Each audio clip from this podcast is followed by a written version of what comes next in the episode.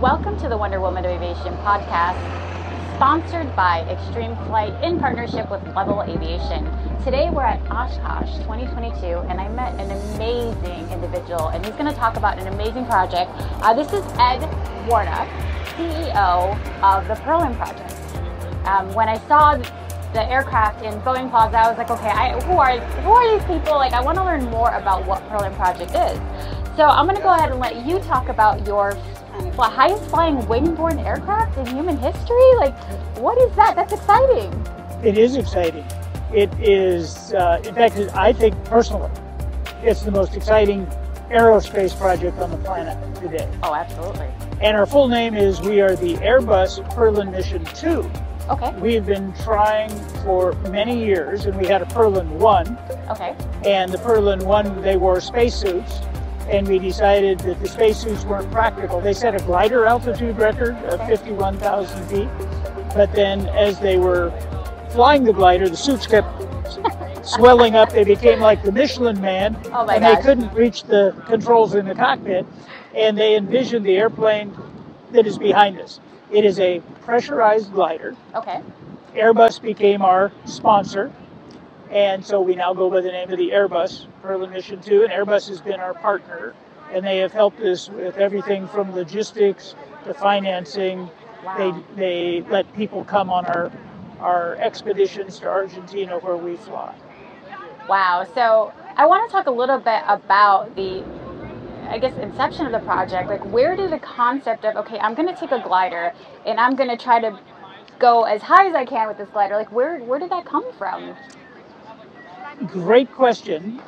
The founder of the project was originally an Air Force fighter pilot, but before he was a fighter pilot, he was a kid that flew gliders, and then he became a NASA test pilot. But he kept flying gliders. It was a hobby. So on weekends he would fly gliders. He was doing test flying in Germany for the DLR, the German equivalent of NASA. The German Air and Space Agency. And he saw a picture of something going on that looked like this at 80, 90, 100,000 feet. And it was posted on a bulletin board, and he went in the office and he asked the researcher in there, what's that? And the guy said, well, that's waves high in the stratosphere. Now, Einar didn't know there were waves high in the stratosphere. He was familiar with mountain waves, but those are not stratospheric waves. And he did some calculations and he said, wow, with the right glider, those waves are soarable. You can soar them. So it became, and that was in the 90s, that became his passion. And he said, I'm going to do that. Wow. So he took something that was definitely a dream, a passion, and he made it a reality, obviously. Yep. And you mentioned the waves. Like, that was the second question I had. How do you get something like this so high up in the air? Obviously, does something have to tow? For those who are not familiar with this type of aircraft, is there another aircraft that tows it? Like, what's the process look like? Yes. We originally just towed it up to the bridge height, about 10,000 feet. But at the tropopause, there's a zone between the troposphere and the stratosphere where there's a temperature inversion, and the waves go weak. And we can't fly through it very often. We only got through it once every 3 or 4 years. So we decided that we needed a plane that would tow us higher. There's a company in Texas called Av Experts, and they had this incredibly unique airplane. It's called a Grob Egrett. And it's got a surface ceiling of 50,000 feet in the stratosphere, and it can fly slow enough to tow our glider. So it was the only airplane we know of in the world that could go high and go slow at the same time. So they became our partners. Oh, wow. That is amazing. I love the fact that you're bringing science into the equation, you're bringing engineering. There's so many components associated with this project. So I want to talk a little bit more about, like, the length, the statistics. Let's get into the nitty gritty. Like, what is the wingspan on this? What is the speed typically? Right. And so I've got it all here on the cheat card. The wingspan is 84 feet. Okay. We normally fly at about 47, 50 knots when we're wanting to be in the wave. Okay. Our never exceed speed at altitude is a true speed of 280 knots. Okay. So we have a fairly slow speed because we're trying to fly in lift, but we have to go fast enough to keep up with the wind. And the wind up at our altitude can blow 100 miles an hour, 150 miles an hour, 200 miles an hour because we're in the polar vortex. Okay, so that dictates the speed as to. Oh, and these are all great elements when you get into the whole STEM, you know, science, technology, engineering, math. This involves all those. Obviously, aviation does, but I think what's unique about your project it actually gets into the science of everything of the Earth. It does. It turns out that these waves that we ride, they have at least two scientific things and one practical thing that are important. Yeah. They cause the ozone hole. The waves create clouds, which in Scandinavia are called Perlan clouds. That's where we got the name for the project. It means pearl or mother of pearl. Yes, and they glow with pinks and greens and blues, okay. And you look at it and you say, oh, that looks like mother of pearl. Right.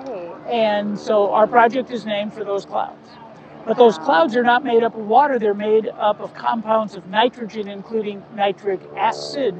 And it's the nitric acid that reacts with the CFCs that we used in our various products, hairsprays, etc., that went up high into the stratosphere eventually. Right. And when the nitric acid in these clouds touches the CFC, it has a catalytic reaction that releases pure chlorine. The pure chlorine eats the ozone. Wow. It catalyzes the ozone, and it reduces the ozone count. So our waves exist in the winter at high latitudes. The ozone hole grows in the winter at high latitudes. Okay. It's caused by our waves, so we're studying those. The other thing is the waves mix the atmosphere. They take things from down here and they carry it up where they aren't expected. Right. They also occasionally get so steep and energetic they tumble at the top, and they mix the atmosphere. That changes global weather patterns.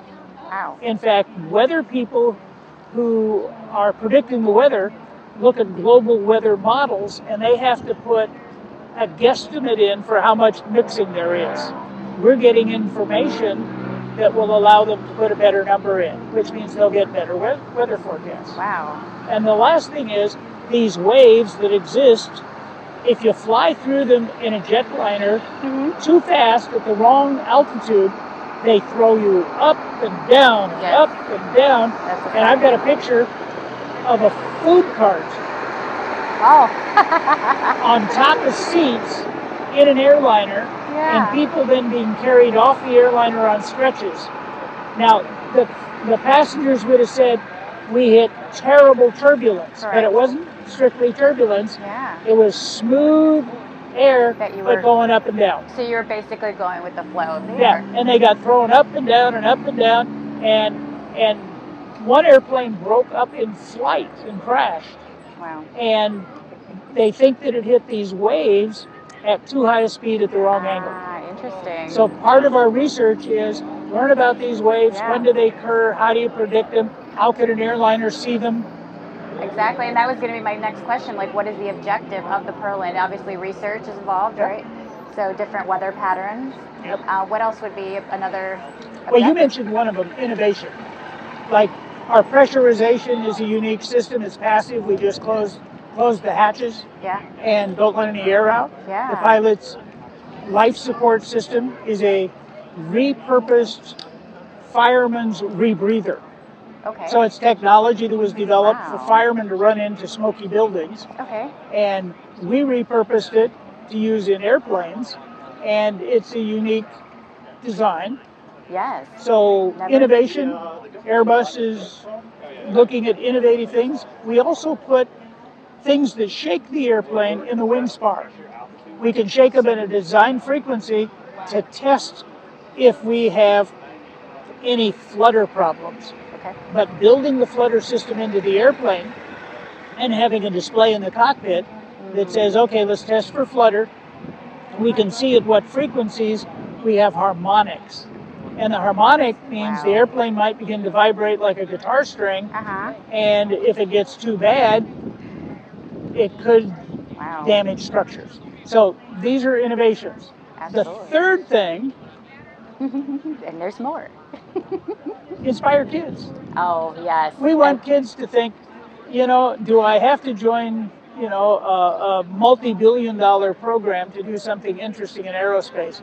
We're volunteers. Yes. And with a minuscule budget for aerospace projects doing groundbreaking things, we've accomplished things. And we want kids to say, what am I curious about? What could I go do that would be fun? And I don't have to have $1 billion to go do it. I just need a small core of dedicated people. And then I can have a partnership with somebody like Airbus that can help us with the finances, help us with some of the technical things, but you need to get it far enough that somebody like Airbus say, well, we see what you're talking about, and you've done a proof of concept that that allows us to have faith that you might be able to do it. I love it. And obviously you are doing it. I like the fact that you're encouraging future aviators, not even aviators, not just that, but engineers, scientists, like even, you know, meteorologists. There's so many different components that are involved in this project that can help shape the future of aviation, because this is where it's at. This is why we do air shows. This is why we're here, to learn more about the innovative things that are out there. So I definitely wanted to continue. I could talk to you forever. Oh my gosh, I'm enamored with space. My husband is a big aviation and space enthusiast. His father was part of the Gemini program. So this is something that definitely tugs at our heart, and I definitely want to continue to expose the world to the amazing things that you're doing. I do have another last question before I let you go. Oh, don't have a last question. Let's keep talking. I know, we can keep talking about it. Well, okay, two questions. We're going to add two questions. You mentioned you were a pilot as well, right? So I was. Yep. You were telling me an interesting story the other day. What specifically did you do? Was it South Africa? It wasn't South Africa. It was South Sudan. South Sudan. Okay. I was a bush pilot in South Sudan. Okay. Yep. So aviation obviously was a part of your life as well. Yep. Now I wanted to be a pilot when I was before I got in high school. When I was a grade school kid.